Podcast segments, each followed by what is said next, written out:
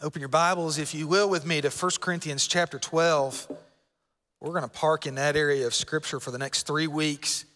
We're going to take the first half of 1 Corinthians 12 this week and the second half next week. And then we're going to go to 1 Corinthians 13 the following week after that and discussing your place within the body of Christ and then how to use that gifting that you have appropriately and then at the, at the very end of it, we're not going to forget this concept of first love that we've been discussing all throughout the, the series here. But let, let me start with this. Football season is on us.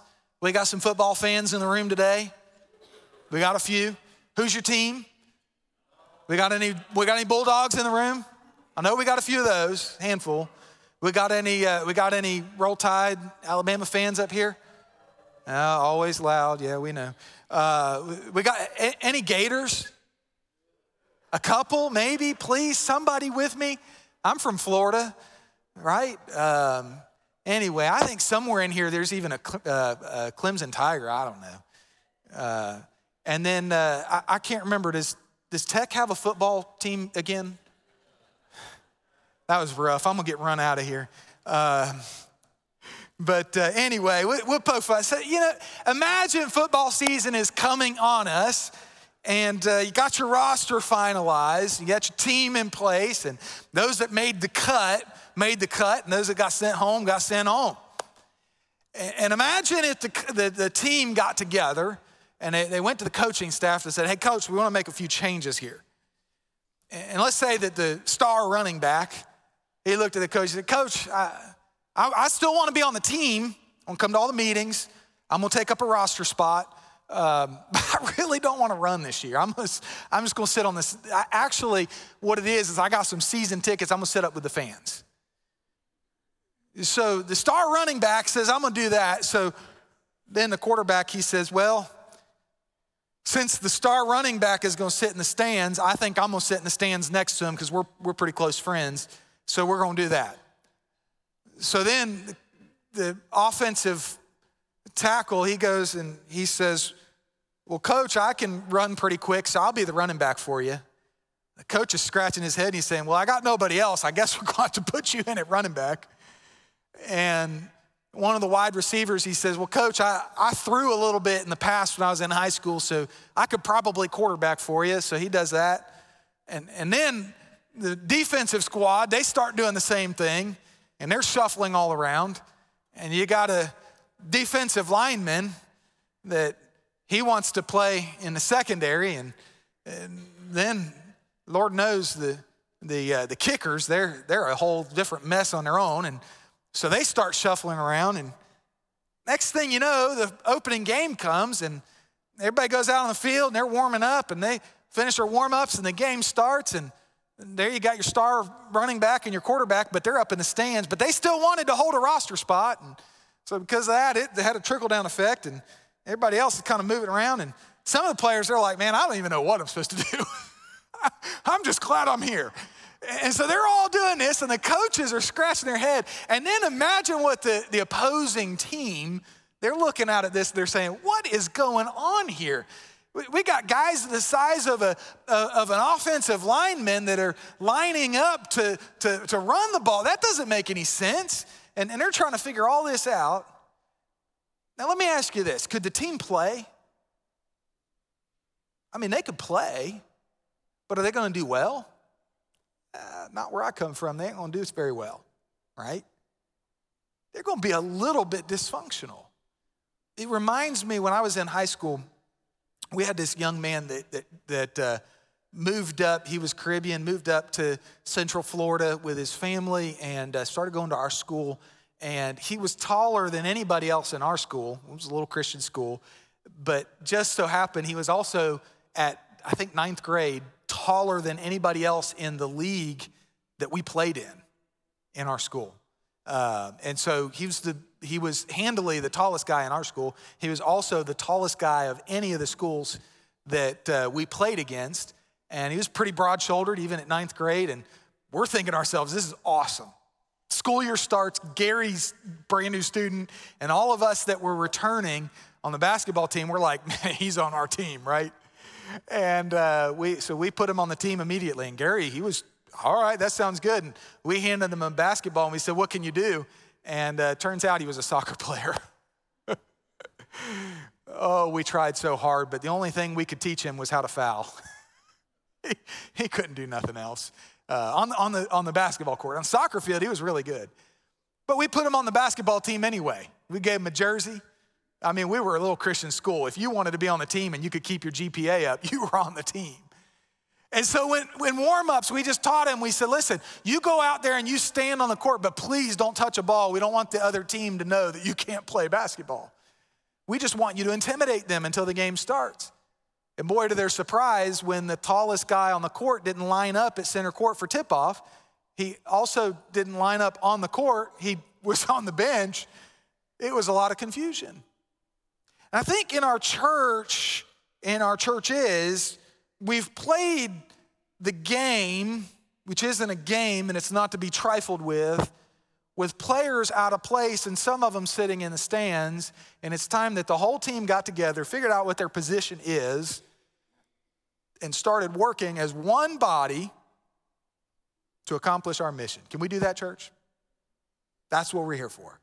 That's the purpose of this message and next week's and the weeks after is that everybody finds their purpose and their place in the body of Christ. This is why last week I said I want everybody to, if you're already serving, you put your resignation on the desk of Jesus Christ. Please don't put it on my desk. I'm not your Lord. put it on the desk of Jesus Christ and say, Jesus, do you want me still serving here? And everybody that's not serving, you put your application on Jesus' desk. I guarantee you, he's going to accept your application. And if he accepts your resignation, he's only going to accept it so he can move you into the right place in the body to be serving. So that's where we're at. So 1 Corinthians chapter 12 is what I would say the quintessential passage in the New Testament about spiritual gifting. It's Paul's most elaborate description of the, the body of Christ and how all of us are members to work together for the common good. We're going to read the first 13 verses. Let's read together. 1 Corinthians 12, verse 1. Now, concerning spiritual gifts, brethren, I do not want you to be unaware. You know that when you were pagans, you were led astray to mute idols. However, you were led. Therefore, I made known to you that no one speaking by the Spirit of God says Jesus is accursed, and no one can say Jesus is Lord except by the Holy Spirit. So, one of the works of the Holy Spirit is to draw us to Christ, teach us how to speak the name of Jesus Christ, and it differentiates us from those who are without Christ, who are idol worshippers, idolaters, or pagans. And then he says in verse 4 now there are varieties of gifts, but the same Spirit. Underline that. And there are varieties of ministries and the same Lord. Underline that. There are varieties of effects, but the same God. And you should underline that as well.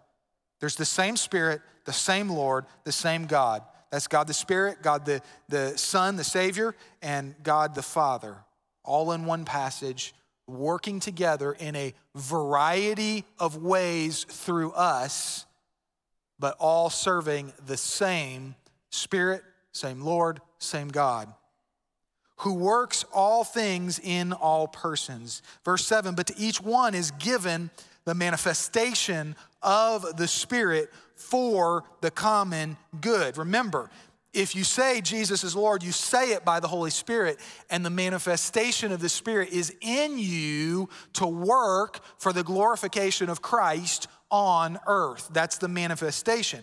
Now, it comes differently, right? To each one is given, verse 7, the manifestation of the Spirit for the common good. For to one is given the word of wisdom through the Spirit, and to another the word of knowledge according to the same Spirit, to another faith by the same Spirit and to another gifts of healing by the one Spirit, and to another the effecting of miracles, and to another prophecy, and to another the distinguishing of spirits, and to another various kinds of tongues, and to another the interpretation of tongues. But one and the same Spirit works all these things, distributing to each one individually just as he wills. For even as the body is one and yet has many members, and all the members of the body, though they are many, are one body, so also is Christ. For by one Spirit we were all baptized into one body, whether Jews or Greeks, whether slave or free, and we were all made to drink of one Spirit. So you see in this passage, there is that word varieties contrasted with the word one or the word same to show that even though there's different manifestation of gifting through the Holy Spirit, we are all one body serving one purpose, one Lord. That's what we are. That's what we get to do. The problem is, I think in a lot of cases, we have people out of place in the body of Christ. And I think we have a lot of people who have decided to sit in the stands and not be a part of the body of Christ, or at least of the ministries of the body. What a waste of giftedness. We need to make sure that everybody understands their gifting and uses their gifting for the glory of God here on earth. In other words, let me say it this way we need to, we absolutely need to be aware of the way that God designed the church to function for his glory. Otherwise, we become dysfunctional. We don't want to be dysfunctional. Listen, I, I said it last week, church. I want you to imagine what is the, the, the top, greatest, just imagination that you could imagine our church doing for the glory of God. Just think through the roof. What's the, the farthest expectation that you could ever have for what Beulah would accomplish for the glory of God? Imagine that, right? And you think through that, like where God can do beyond that. That's the God we serve. Can I get a witness, church? I mean, really. But the question is, do you believe it? We sang that song a minute ago. It talked about what, what God can do. The same God that did it before can do it today. But the real question is, do you really believe that He can? And do you really believe that He will? Because I think there's a breakdown somewhere. I think a lot of us are like, well, yeah, God could do that but we don't really believe that God will do that. Do you believe that God will work out his great purpose here on this earth? Do you believe it? Do you believe that God is going to do exceedingly abundant above all that we could ask or think in our church? I believe he will. I believe that God wants to use this body right here to do the miraculous on this earth for His glory. I do. I believe that God is teeing it up for Beulah Baptist Church to do an amazing thing in this community and around the world for His glory. And we're on the cusp of doing that. But, but, but, we're not going to do it if we're a dysfunctional body. We got to understand how the body of Christ is made to operate so that we can go out there and we can kick Satan in the backside. Anybody with me? All right. You guys with me and ready to move forward on this and figure out what God wants for Beulah? Let's do it. So, as we think about that, I want to lay the foundational premise out this morning for what this passage is trying to teach us about spiritual gifting and how it works. So, let me say it very concisely right here.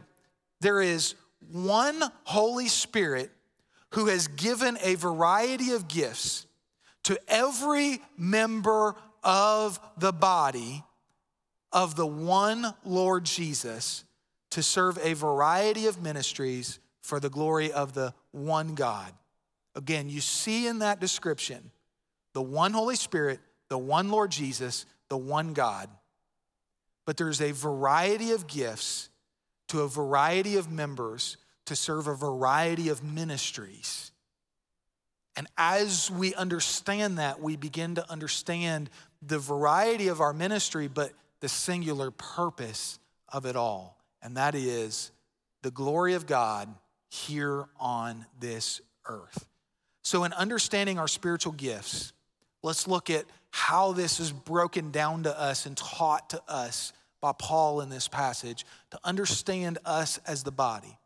I want to give you a concept this morning. I'm going to try to avoid talking about um, the church with the word church, and I'm going to try to use the words body of Christ because I want you to think a body of Christ not as um, a body of water or a, a, a, another more generic or broad body, but I want you to think of the actual body, physical body of Jesus Christ. And I want you to imagine, of sorts, a collage of people, us, formed together in one of those, those picture things where there's a lot of little pictures and then they form a bigger picture. And that's how I want you to think of us as the body of Christ, put together, fitly joined together for the common good. And let's take a look at that body and how it is supposed to be fit together and then how it is supposed to work. But before we move any further, I have to convince you of this. This message is for everybody. In order for us to reach the fullness of the potential that God has and intends for our church, everybody, every single person has to be fitly joined together Every single one of us. So, this is for each of us in total unity together in Christ. All of us have purpose, from the youngest in the body to the eldest in the body, from the one that's the got the the the gift of um, preaching and teaching to the one who has the gift of serving and helping. Whatever your gifting is, it's for the body of Christ. So let's look together. The first thing I want you to notice this morning is this it's the Holy Spirit who gives spiritual gifts to every Christian. The Holy Spirit gives spiritual gifts to every Christian. So here, here's the thing in understanding this, as we see this variety of gifts he begins to teach about in that same spirit, then he says in verse 7 to each one is given the manifestation of the Spirit for the common good. So, what that means in very simple, analytical, New Testament Greek terminology is we're all gifted. That's it. We all have a manifestation of the Holy Spirit in our life that is chosen, if you read down in the passage there, as He wills. Your gifting is not according to your will. Your gifting is not according to what you want. Your gifting is according to how the Holy Spirit and His divine and infinite wisdom has determined to gift you and place you within the body of Christ. Very simple like that. Then, on top of that, understand that every single one of us has a spiritual gift. Now, next week, we're going to discover in the second half of this passage that there's no greater member of the body of Christ or lesser member of the body of Christ. Each one is vitally important to the ministry of the church. And while there are gifts that are greater to be desired, as Paul would eventually write it towards the conclusion of this passage and into the next chapters, we all have to understand that every single one of us is important, vital, and needed within the body of Christ. Maybe today, that's all you need to hear today is this you are important, vital, and needed in this body of Christ. You may be saying, Preacher, I don't know. I think if I disappeared, nobody would even notice. God would. You say, maybe, preacher, I, I don't even know. I, I think if I didn't show up and do anything, or if I just showed up and I sat on the sidelines, I don't think it would be a big problem at all. The Holy Spirit would be grieved for giving you a gift that was neglected and unused. Every one of us has a gift. You know, I think probably the hardest people in the world to shop for when it comes to giving gifts are dads, right? Does anybody agree with that? I, mean, when I was a kid, I so fell, I'm like, man, shopping for something for dads, like you get, after a while, you get tired of buying socks and ties. You know, it just, it, it just gets boring. And so you want to get something that's actually used, but you've got this long history of buying your dad gifts and he doesn't use them. And so anytime a gift season comes around, I tell my wife, I'm like, listen, I don't need anything. If I need something, I'll go buy it myself. Right? That's the way dads are, are geared and minded towards like, if I really need something, I'll go buy it myself. We're like, well, but we want to give you something. I'm like, I don't know. I mean, I, and that's just the way it is. I remember for my dad, we bought him some gifts, and some of them were very well used. Like one year, we bought him one of those telescoping poles with the little golf ball retriever on the end. That was really well used. Now, that speaks to his golf game, uh, but that was really well used. And another year, we bought him, um, back before they had these pre installed on cars, we bought him this uh, keyless start for his car.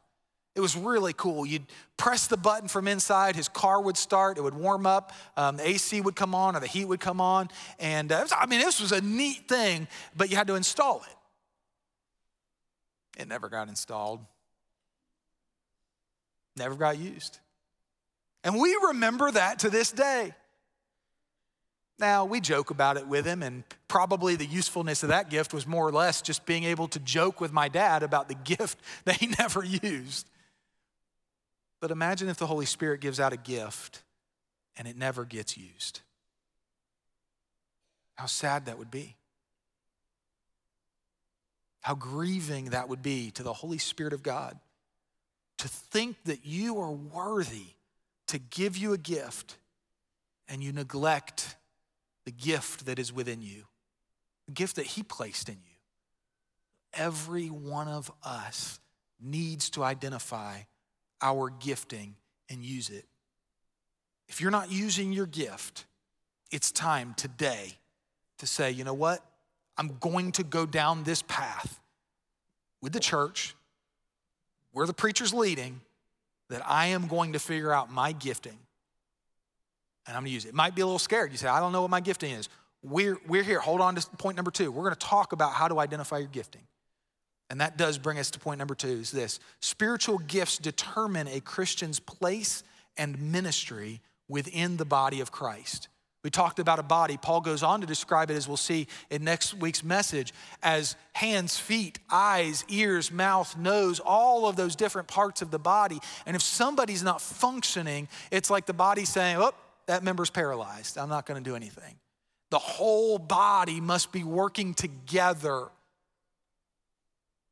as a unit to accomplish its mission. But in that, if your gifting is one direction or another direction, it determines what type of ministry you're to be involved in and how you are to be involved in that ministry. Each gift is unique. And then on top of that, each manifestation of the gifting is unique. There may be a lot of people with the gift of leadership, but there may be a lot of different ways that the Holy Spirit manifests that particular gift in a person.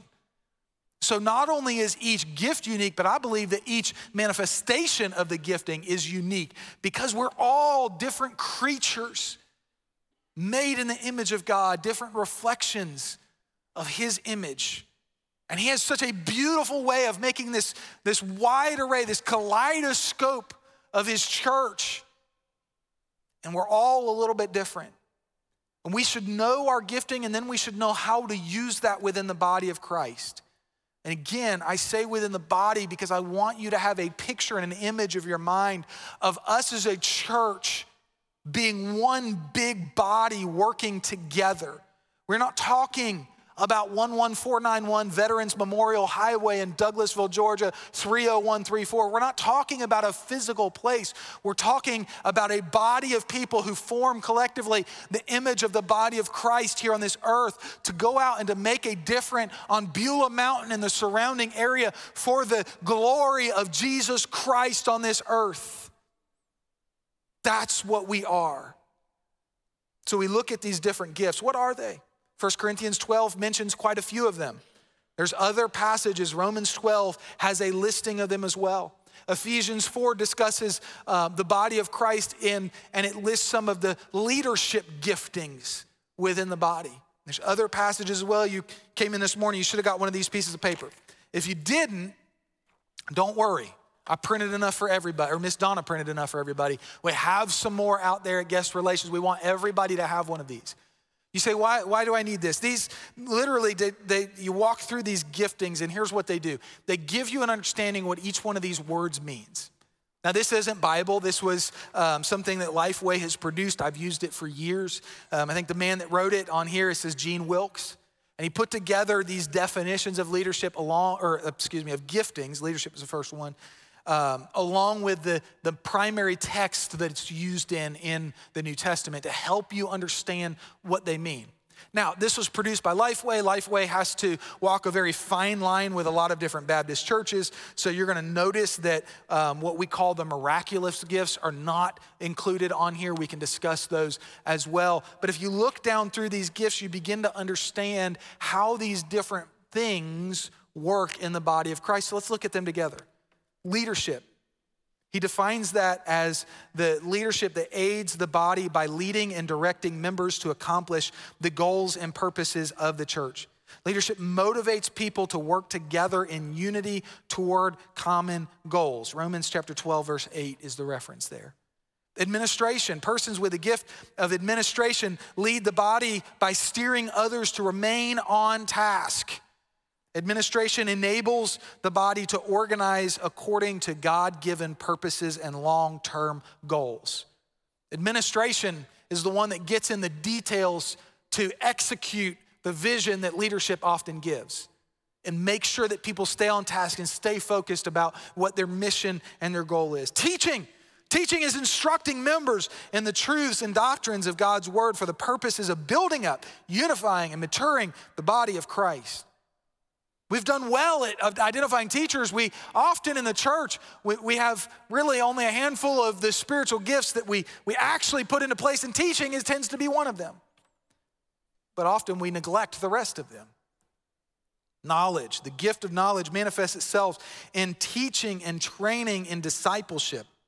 It is the God given ability to learn, know, and explain the precious truths of God's words a word of knowledge is a spirit revealed truth. This is not somebody who's coming up with new truths. This is somebody who, by the power of the Spirit, is communicating the truth to other people and sharing the gift of knowledge. Oftentimes, that would go hand in hand with teaching, or it might be in a smaller setting of discipleship, or it might be in, in the greater body of Christ to see people who need a word of knowledge. Wisdom. Wisdom is the gift that discerns the work of the Holy Spirit in the body and applies his teachings and actions to the need of the body. Similar, but a little bit different from knowledge. Prophecy, the gift of prophecy. See, we get into words like this, and sometimes we as Baptists, we're so scared of the words like prophecy and miracles and tongues and interpretations that we just, we're just gonna stay away from altogether. We don't even use them.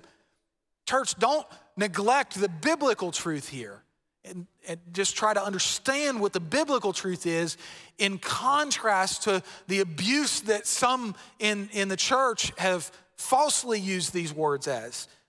But look at this prophecy. The gift of prophecy is proclaiming the word of God boldly. This builds up the body and leads to conviction of sin. Prophecy manifests itself in preaching and teaching. Oftentimes, pastors who get up in the pulpit have the specific type of preaching that would be a prophetic type of preaching. It's one of the types of preaching that a pastor may have. Discernment.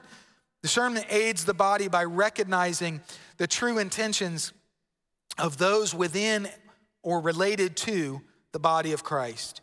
Discernment tests the message and actions of others for the protection and well being of the body. I believe Paul referred to this as the discernment of spirits or discerning spirits. Exhortation. Possessors of this gift encourage members to be involved in and enthusiastic about the work of the Lord. Members with this gift are good counselors and motivate others to service. It often is, again, preaching, teaching, and ministry. Exhortation, I like to say it like this it's giving the right message at the right time to the right person. Sometimes exhortation is very encouraging, and people use that occasionally as a synonym there encouragement. Sometimes exhortation is a little more abrasive. Some of y'all need some hard exhortation to get motivated to do the work of God. You need somebody stepping on your toes and exhorting you like that. Shepherding. The gift of shepherding is manifested in persons who look out for the spiritual welfare of others. Although pastors, like shepherds, do care for the members of the church, this gift is not limited to a pastor or staff member. Some people have a shepherding mentality to help guide people and direct people and look out for their welfare. Faith. Faith trusts God to work beyond the human capabilities of the people. Be- uh, believers with this gift encourage others to trust in God, in, in God in the face of apparently insurmountable odds. By the way, I think the whole church sometimes needs a little bit more faith to believe that God is going to do what God wants to do. To have some trust and confidence as we sang about it, in the same God. Listen, if he parted the sea, if he struck down the giant, can he not do that today? I mean, come on, church. Let's have a little confidence in God. Evangelism. God gifts his church with evangelists to lead others to Christ effectively and enthusiastically, builds up uh, the body by adding new members to its fellowship. The gift of evangelism is unique to some members of the body, but, church, catch this here. The task of evangelism is still something that all the body of Christ should be involved in. Apostleship, we get a little worried about that word too. But apostleship, the church sends apostles from the body to plant churches or be missionaries. Often the gift of apostleship is evident in the missions work of the church, both locally and around the world. Service or helps, those with the gift of service or helps recognize practical needs in the body and joyfully give assistance to meeting those needs. Mercy. Man, I love people with the gift of mercy.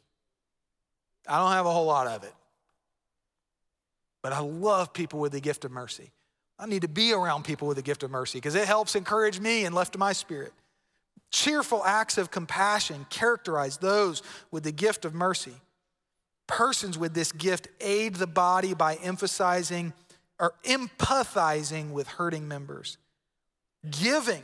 Members with the gift of giving freely give and joyfully to the work and ministry or mission of the body. Hospitality. Those with this gift have the ability to make visitors, guests, and strangers feel at ease. By the way, again, uh, this gift, as with the gift of evangelism and many of the others, some of them are things that we are to be obedient to, regardless of whether you have the gift. All of us should show mercy, though all of us may not have the gift of mercy. All of us should have a certain hospitality within the body of Christ, though all of us may not have the gift of hospitality. Of course, there's the, not on this list, and we don't fault Lifeway for toeing that line with, within the denomination and, and their work, but there's the gift, the miraculous gifts, as we call them, the gift of miracles, the gift of tongues, the gift of interpretation of tongues, and the gift of healings, all mentioned in the New Testament. I take the, the personal um, approach that if God could do it back then, he can do it now. I think that's obvious. I think that on some occasions, God does do it now. I think there's also a lot of fraud out there, a lot of deceivers. This is why it's important that the body of Christ not neglect the gift of discerning of spirits, because there's a lot of people that pretend to practice these gifts. There are perhaps those who practice these gifts by a wicked spirit. We saw that in the case of the Exodus when the, the Egyptians were able to accomplish different miracles that Moses accomplished in some cases. And they were able to do that. Church, there are false spirits out there or wicked spirits out there that we need to be careful of. But please hear me and hear me. You know, we're not going to dwell completely in this message on this, this topic today, but please listen to me in this.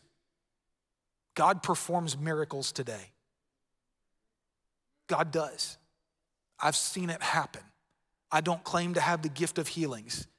But as an elder of the church, James chapter 5 says, If any sick among you, let him call for the elders of the church to anoint him with oil and pray over him that the prayer of faith might heal him. And as an elder of church, I have been called on a number of occasions to anoint people and pray for healing and seen them not gradually over time, but immediately been healed. So I don't doubt what God can and does and continues to do. And I think we need to be at the same place. I'm pretty sure, I say this tongue in cheek, I'm pretty sure I saw the gift of tongues and interpretation of tongues down in Honduras over the summer with Brother Johnny and Pastor Luis because Johnny speaks a dialect of English that I'm not sure I even understand all of it. And Pastor Luis speaks Spanish that I'm pretty sure Johnny doesn't understand. But let me tell you, the two of them talked together and understood one another. And I'm pretty sure God had a hand in that and helping them to understand why. Because it was for the common good, right? It was not a showboaty, flashy thing. It was not to lift up one person or one thing. It was for the work of the ministry, and God has a way of accomplishing the work of His ministry. Can I get a witness, church? Okay, so are we going down a, a strange, um, charismatic Pentecostal road with all of this? No, we're not. We're going to exercise wisdom, discernment, and an appropriate level of caution when it comes to miraculous gifts, but we are not going to doubt the power of the Holy Spirit in any way. You understand that? So, church, we see all of these together, but here's the problem, and here's where we're going to stick in, in the more practical application of this. Here's what, here's what I've seen happen so many times we get a hole, right? And here's the hole the hole is we've got a job that needs to be done on a certain date at a certain time. And so we start tapping on people. Hey, I need you. Can you fill this hole? Can you do this job? And we recruit people to a job rather than recruiting them to use their gifting. Okay? Now, listen, I'm not saying this from a high and mighty standpoint because I've been guilty of this. It happens. But I think there's a better way. And the better way is this let's start with their spiritual gifting and recruit people based on that. And we're going to turn a page here at Beulah we are not going to recruit people for the media ministry or the music ministry or the children's ministry or the preschool ministry or the youth ministry or the Spanish ministry or the missions ministry or whatever it is, right? I shared on social media this week the, the picture of all those different ministry graphics and logos. I mean, it looks really cool. I love it. I think it's great. We want people in those ministries. I want to have a great media ministry, as Terry talked about earlier, because we've got people online that, that one, I, I sat in some of their homes this week. They cannot make it to church anymore. They are physically unable to get out, or they can't get out often. And this is a way, it's not perfect, right? Perfect is in heaven. It's not perfect that they cannot be here. We wish they could be here. But it is the next best thing that we've been able to come up with. Plus, it's a great outreach to, to people that we want to try to get into the church. I love watching this morning. I, listen, I hope I don't, I don't even know who's on the camera, so I'm not, I, don't think I can embarrass him. But I, I, love, there was a little jolty part at the service earlier where it, it jolted, the camera jolted around. And I loved watching that. Here's why I loved watching that because I know that Will's training some new people on the cameras, right? That was a cool thing. I loved watching that because that what that told me was somebody new is getting involved there. And that's a good thing. We're excited about that. Because we do want to have an awesome media ministry because it ministers to those who can't make it to the church physically and be physically present here. It also is a great way in today's modern world to try to reach new people in the church. The vast majority of people, I think last I heard it was over nine out of 10, people before they ever step foot in a church building will go check out that church online. And in today's media, digital media culture, that almost exclusively means they want to watch video of the main services of the church. So we want to have a good media ministry because that helps to win us an opportunity to share Jesus Christ with people. That's why we do it. Okay? So we, we want, but we're not going to recruit people to a ministry. We want to recruit them to using their gift.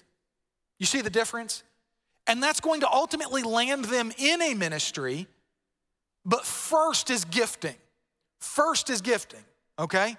So, church, are you with me so far?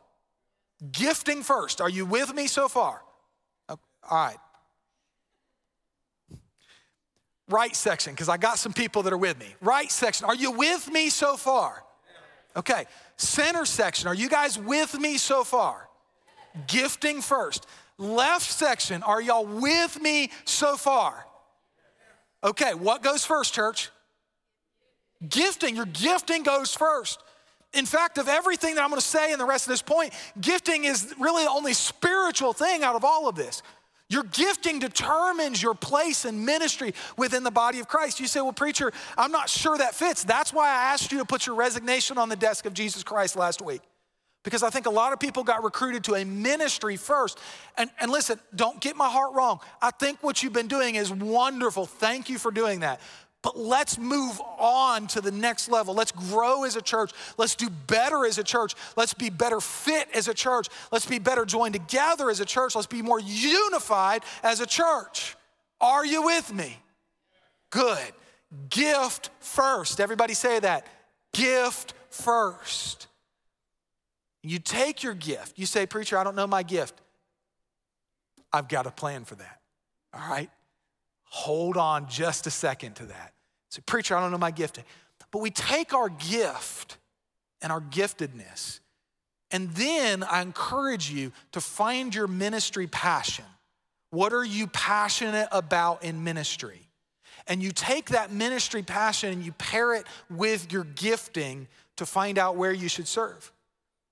Let me give you a case in point. I often deal with this with new members into the church. And, and when I talk with them, I encourage them go read scripture and find out what your gifting is. And then once, and ask, and here's, here's the spiritual exercise. You read the Word of God, because the Word of God is there to teach us.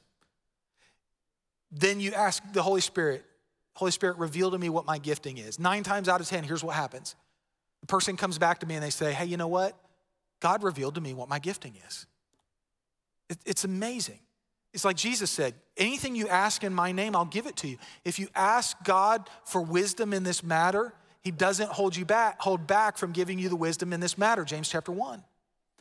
So gifting first. And then when I tell people, I say, discover your passion. So I was talking with one lady in particular about this several years back. It was during the height of COVID. We were doing an online version of our new members class at my previous church. And as we're doing it, I had this lady pegged. She was a school teacher. I had her pegged to be a teacher of one of our Sunday school classes that we lost. Um, what happened is we had had to combine some classes when we came back together. Um, we'd had to combine some classes into one in our elementary program because I had lost some teachers due to COVID. Um, and so I, I, had her pegged. I'm, I'm sure she's going to teach this class. I was so excited about it. And she came back to me and she said, Pastor, I don't have the gift of teaching, but my passion is children's ministry. And I was like, man, I'm really glad I didn't ask her what ministry she would have wanted to serve in because she would have said, I love kids. And I would have said, That's great, let's have you teach this class. That I had had to combine a large age range together under another teacher. Instead, she said, I have the gift of service helps. She said, I'm passionate about children, but my gifting is service helps. And then she said this She said, Please don't ask me to teach. She said, I can't do it. And here was the backstory. She and her husband had been burned out of church for a good long while hadn't been going to church. It was a few years. Prior to that, they had bounced around between several different churches over a number of years. And she had been recruited to go into the children's ministry because she was passionate about kids and teach. And because she was serving outside of her gifting, she would get burned out. They would leave a church, go to another church. And she thought something was wrong with her, she wasn't doing it well. And the truth was, it was the church leadership, it was my fault as part of the greater church leadership for putting somebody in a spot that they were not gifted to serve in. The condemnation is on us. So instead, here's what I did. I said, You got the gifts to service help? She said, Yeah. I said, You're passionate about kids? Yeah. I said, I have a Sunday school te- uh, class. I was thinking maybe we would divide this large age group into two and you would teach one half. But if you don't have the gift of teaching, we're not going to ask you to teach. She said, Oh, thank, thank you, thank you, thank you. I said, But this, this poor teacher, she's got a large group. I said, She needs somebody to help her. And she became a service helper in that class and thrived. And then the teacher thrived, and then the class thrived. And then things went well. And she served in that until she moved out of town to, and relocated to a different area uh, about two months ago. This is what we want to do. Find your gift, pair it with your passion. Maybe your passion is youth ministry, media ministry, music ministry. Maybe your passion is the hospitality ministry um, or the first impressions. Listen, when we talk about hospitality, I would love to have some more fellowship amongst the church body and break bread together, but I don't have a hospitality team put together to be able to help with that. We want to pair these things together. And then finally, we assess first, what is your gift? Second, what are you passionate about? And then the third thing is, what other talents or skills do you have? Because sometimes that helps too, right? You say, hey, um, I, I, may, excuse me, I may want to be involved in the media ministry. And um, by the way, I work for um, Netflix and one of the local studios, and I've been a camera operator for a long time. I have the skill on, a, on cameras. So that may be help to direct things um, the natural skills or talents that you may have. We've got a man that uh, one of our leaders started a, uh, an outreach um, through pickleball. He has a talent for pickleball and uh, a passion to see different people engaged. And uh, so he used his gifting to start up some pickleball here at the church. So we use first your spiritual gifting, but always first, church, always first your spiritual gift. And then we pair it with your passion an area of the ministry of the church that you're interested in or passionate about. And then we find talents or skills that you might have that we, we you know, might somehow enable or help in an area, right? And we pair those together. And then we come up with this number four. We ask this final question How do you combine all of that to be effective within the body of Christ? So here's the thing we've been working behind the scenes for quite some time in the lead up to this today to be able to help you walk down this path it's impossible for me to do this in 45, 50 minutes on a Sunday morning. So, what we've done is, I went to the leadership team of the church and I said, Leadership team, I need your help because I want everybody in the church to understand their gift, passion, talent so that they can find their place of service. Every single person children, youth, adults, senior adults, every single person. I want you to know your gift and be confident in it so that you can serve the Lord with passion, with all of your first love. This is going to become evident when you read 1 Corinthians chapter 13, which is a continuation of the spiritual gifts conversation. By the way, it's not a passage on marriage. It's a passage on serving the Lord with, you guessed it, love. So here's what I want to do. We've got the leadership team. Um, I want to call them up. They're going to come up on stage with me. And I know this is awkward because this is at the tail end of the sermon, but I want to call them up. Come on, guys. So they're starting to move. It's okay. Come on up. Don't be, don't be bold. They're going to come on up because I wanted you to see them because I don't know that you guys all necessarily would even recognize. One of them is absent today. Um, Greg, he's, he's absent. He had to go to a funeral happened last minute. Um, and so he's absent today, but these guys are going to come on up. Y'all just kind of fan out wherever, I don't know. Um, make sure, if we can, make sure we get them in the video shot. I wanted you to physically see them. Hey, buddy, how you doing? Uh, hey, you probably don't want to stand too close to me. That glare is going to. Um, listen, we're just family here, church. It's not a performance. This is not a show. We're just family here okay? These, these guys, so I've been, I've been working with these guys, and they're, aren't these guys wonderful? I mean, these are the guys that help lead the church. Thank you, guys. They and their wives are, are ready to help sit down and talk to you. And I wanted to, they, and they were very clear about this, specify because they were worried that some of you ladies in the church would be like, well, I don't know that I want to go and sit down and have a conversation with just a guy, and that might be a little awkward. Listen, their wives are ready to sit down with you too and talk with you. Their wives, so for ladies or for couples, they're ready to sit down as couples. I and my wife, ready to sit down. All of us, we want to help you. We want to, Ephesians chapter 4, the final message of first love, equip the saints for the work of ministry. That's what we're trying to do because we have a big vision that we have gotten from the Lord of what God can do in this church. So here's what will happen. This is it. If you already have good rapport or good connection with one of us, or you already have one of us in mind that you say, hey, I'd really like that particular person on the leadership team to help me, then you go straight to them. You say, hey, will you help me? I want to be in your in your docket and help me. Now, if all of you come to one of us, we're gonna have to say, hey, I, I got too many people, we're gonna have to start spreading this out. But the idea is that all of us are gonna work together as a team to help you, us, figure out how we're gifted so that we can do better work as a church. Okay, you got you, you following where I'm at. Now, if you say, hey, preacher, I'm not, I don't really know which of these guys, I don't really know any of you guys. Maybe that, that's your case. You're like, I don't know any of these guys. I don't know any of their wives.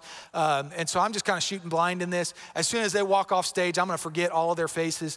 Hey, that's fine too. Because, again, Guest relations. You go to guest relations, say, Miss Donna, put me with one of the, the leadership team so that I can discover my gift and my passion. I and my wife, my family, whoever it is, we want to sit down. We want to have these conversations with you. One of, one of the guys, even in our meetings, were like, Preacher, what you're talking about, it's going to take a long time. And I said, Yeah, it, it probably will.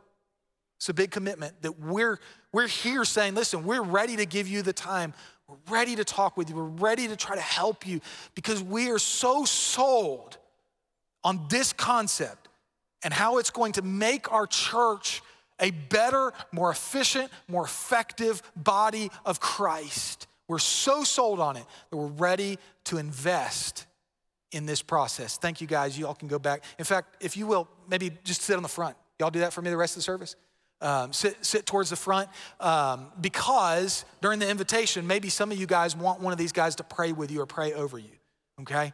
And, and, and what we're saying is this we want to help you. On top of that, because I know we want to open up as many avenues as possible, on top of that, we've set up a couple of classes a men's class and a women's class will be meeting on Wednesday nights starting on September 6th that you can sign up for as well. Are the events ready for that, Will? Online? The ladies is. Okay, the men's will be set up. Um, you gotta register for those classes, okay? You can do that online, beulah.church slash event. You can do that um, through guest relations, but, but because of the way those classes work, it, it's limited opportunity. Okay, so we're capping the number of attendants that can register for it. If we get an overwhelming response from that, we'll offer them again, but it'll have to be after the first six week cycle. Those will meet on Wednesdays for six consecutive Wednesdays uh, to, to help you as well. And those will go into really a, a really in depth study of this. Um, it's called Your Kingdom Assignment. Some of you maybe have gone through some of this with Julie Haynes before. Um, she's taught some of these concepts for many, many years. And um, we'll be doing that. She'll be teaching the ladies. David Tucker will be teaching the men's class. We're putting opportunities out there because we want to help you so bad with this. Y'all catch it? Are, are, you, are you understanding how desirous we are of every single person? So here's your assignment. Okay, here it is. You go to the person on the leadership team that you would like to help you with this okay? And, and now, here's the other thing. If they don't help you, please come and see me. I'll pop them upside the back of the head, okay? When you sign up for the leadership team, you sign up for that, okay? Um, and, uh, and that's the thing. Um, maybe not Joseph, because he's bigger than me. Uh, but, uh, but no, I mean, if they don't help you, please let me know, because we'll, we'll, we'll try to address that. But these guys, I'm telling you, their heart's in the right place. They want to help you, okay? Or, or, you go to guest relations, say, put me on the list, put me with one of those guys and their wives, put me with my family. We're gonna try to help you. We're gonna try to work overtime to make this happen. This is what we're here for. Because the final point is this this morning Christians complement one another by their use of spiritual gifts together to accomplish the ministry of the body of Christ. I've got to go fast here. But it's all of us working together to complement our gifting for a bigger picture. Wouldn't it be amazing if every ministry had a leader, an administrator, a helper, a person with great faith, a person with discernment? You see where I'm going with this? Wouldn't it be great if every ministry of the church had a member in that ministry who had the gift of giving to help support the needs of that ministry? Wouldn't it be great if we had all of these things pitched together so that every ministry could work like the body of Christ? This is so important and vital because it's how the church accomplishes the greater ministry. The church, Jesus claimed that the church would accomplish more after he left the earth than he did on the earth. And one of the reasons is this, and I want you to listen to this closely, because the body of Christ is supernaturally empowered by the Holy Spirit of God to carry on the ministry of Christ around the world. This is your assignment, church. You got it? I know, it's lunchtime. Let me say the final conclusion. Matthew Henry said it this way Gifts are bestowed for the advantage and salvation of others. Use your gifting for others. Everybody in the church together. Would you stand with me? Heads are bowed, eyes are closed. Let's pray together.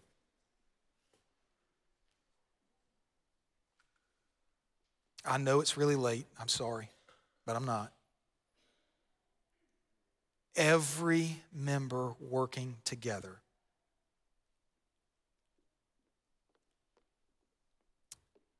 Let's do it, church. Let's see the bigger vision.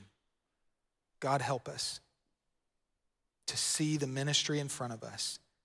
God, help us to see the big picture because we believe you want to do some great stuff here at Beulah Baptist Church. And we thank you. In Christ's name, amen. We're singing a short, just a short verse of the invitation. Here's how we're going to do it because we're running on time. If if God's working in a heart, you, you need the altar. You come up to the altar and you feel free to just stay at the altar even as we dismiss here this morning. We're going to make this a place of prayer as we leave. And you feel free if you need to to stay here. You want somebody to pray with you? We've got our leadership team up here, we've got our altar workers up here in place.